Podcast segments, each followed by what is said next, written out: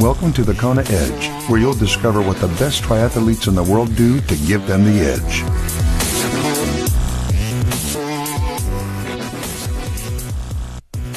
Wrapping up another week here on the Kona Edge with Colin Cook. And today we are going to be talking uh, all things biking on the Kona Edge. And uh, Colin shares with us some of the things he's done uh, on two wheels to get better and improve his Ironman performance. That's coming up in just a moment. And uh, before we do that, though, let's head over to the Coach's Corner.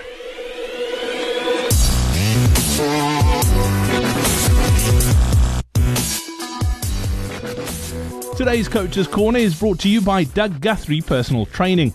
Doug has a passion for seeing people improve and succeed. A 14 times Ironman finisher, two of those on the Big Island, a USA T Level 1 certified coach, head coach of the YMCA Tri Team, Doug has the unique ability to meet athletes wherever they are in their journey. His motivation comes from helping athletes improve and meet their goals at any skill level. As a self coach, two times Kona qualifier and finisher, Doug's experience places him in the shoes of those training for their first sprint to those who need to know what has to be adjusted in their plan to get them to the next level in order to qualify for the World Championships.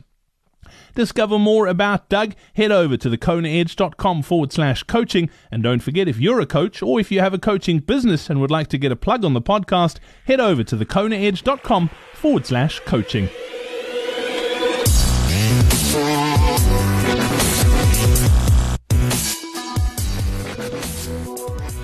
Chat some biking now. We head back to the United States to catch up with Colin Cook. Colin, welcome. Thanks for, for joining us today. Really enjoyed being here. Colin, talk to me about your bike. Uh, out of the three disciplines, a smack bang there in the middle. Uh, you're a, a, very, very strong runner, but your bike's not half bad either.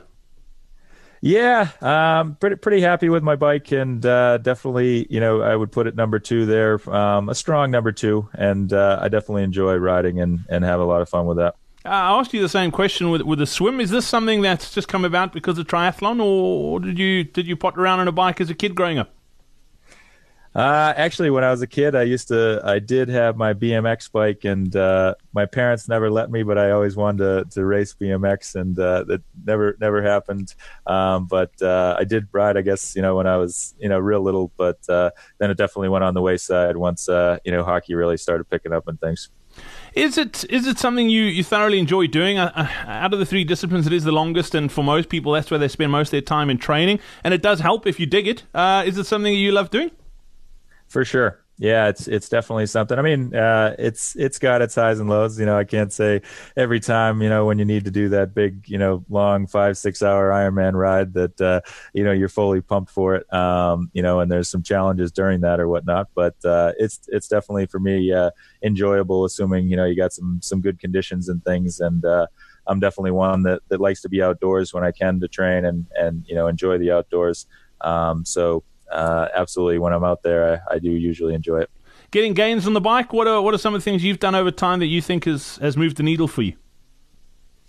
Uh, no doubt, you know, training with a power meter is is just vital. Um, you know, it, it's from a training perspective, it's just huge. And you know, as you're focusing on intervals and proper pacing and things like that, there's just no better tool to be able to make sure you're you're on you know course for what you're trying to do and, and achieve and whatnot. What what are you currently using?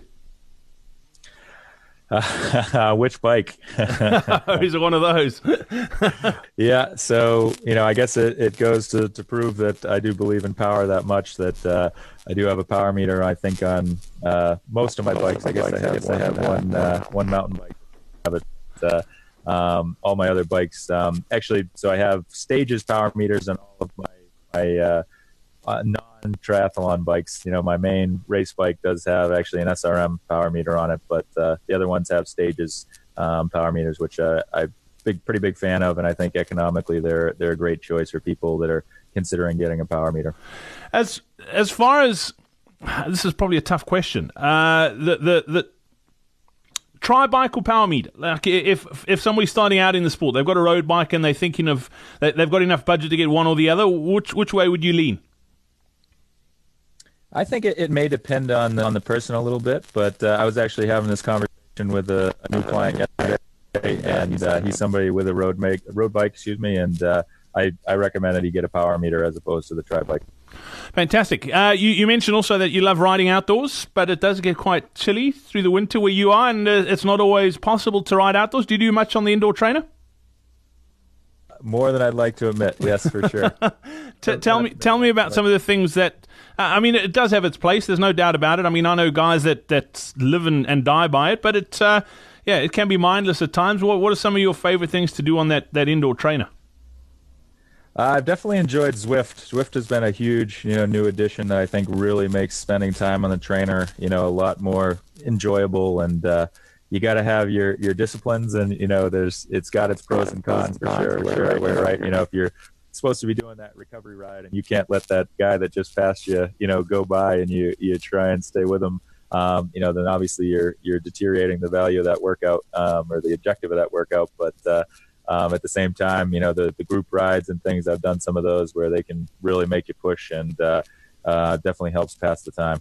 Favorite workout of all time? I mean, if you could do it over and over and over, what would it be?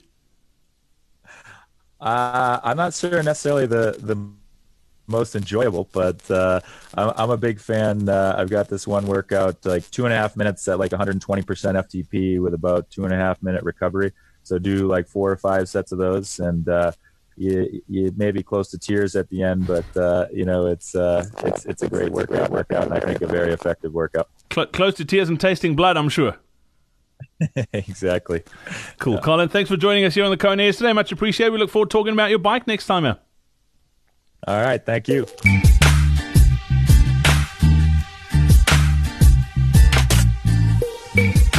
This episode of the Kona Edge is brought to you by the Wahoo KICKR. Whether you're looking for the accuracy and control of a direct drive bike trainer or the flexibility and convenience of a wheel on solution, KICKR and KICKR Snap are two distinct indoor training solutions. KICKR Indoor Trainer's large flywheel uses new algorithms to improve responsiveness and better replicate the sensation of riding on the road. So, whether free riding or using online platforms like Zwift and TrainerRoad, you'll have the same experience you feel on your favorite outdoor rides. To check out their phenomenal range, head over to thekonaedge.com forward slash indoor. That's thekonaedge.com forward slash indoor.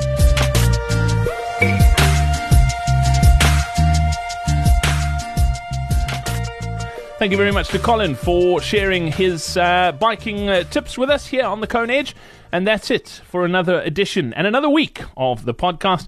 As always, uh, I am Brad Brown. I love hearing from you, so make sure you reach out via social media. Uh, you can find us at The Kona Edge across pretty much all of them Twitter, Facebook, Instagram, or you can reach out to me personally on email, brad at thekonaedge.com, or alternatively, you can touch base with me on social media as well. Uh, my handles across all the platforms at Big Brad Brown. That's where you'll find me. Until Monday, have yourself a superb weekend. If you are racing, good luck. If you're training, good luck. If you're tapering, all the best with that too. I'm built for tapering. I'm uh, going to be hopefully getting a couple of uh, good training blocks in this weekend, and uh, we'll chat again on Monday. Have yourself a good one. Cheers.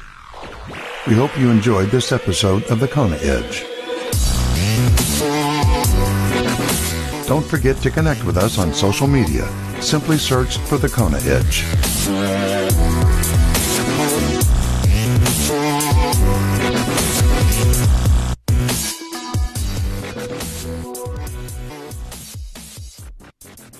Don't forget, if you'd like to access the commercial free feed of the Kona Edge, all you need to do is head over to thekonaedge.com forward slash support, become a patron, and you'll get access to that feed right away.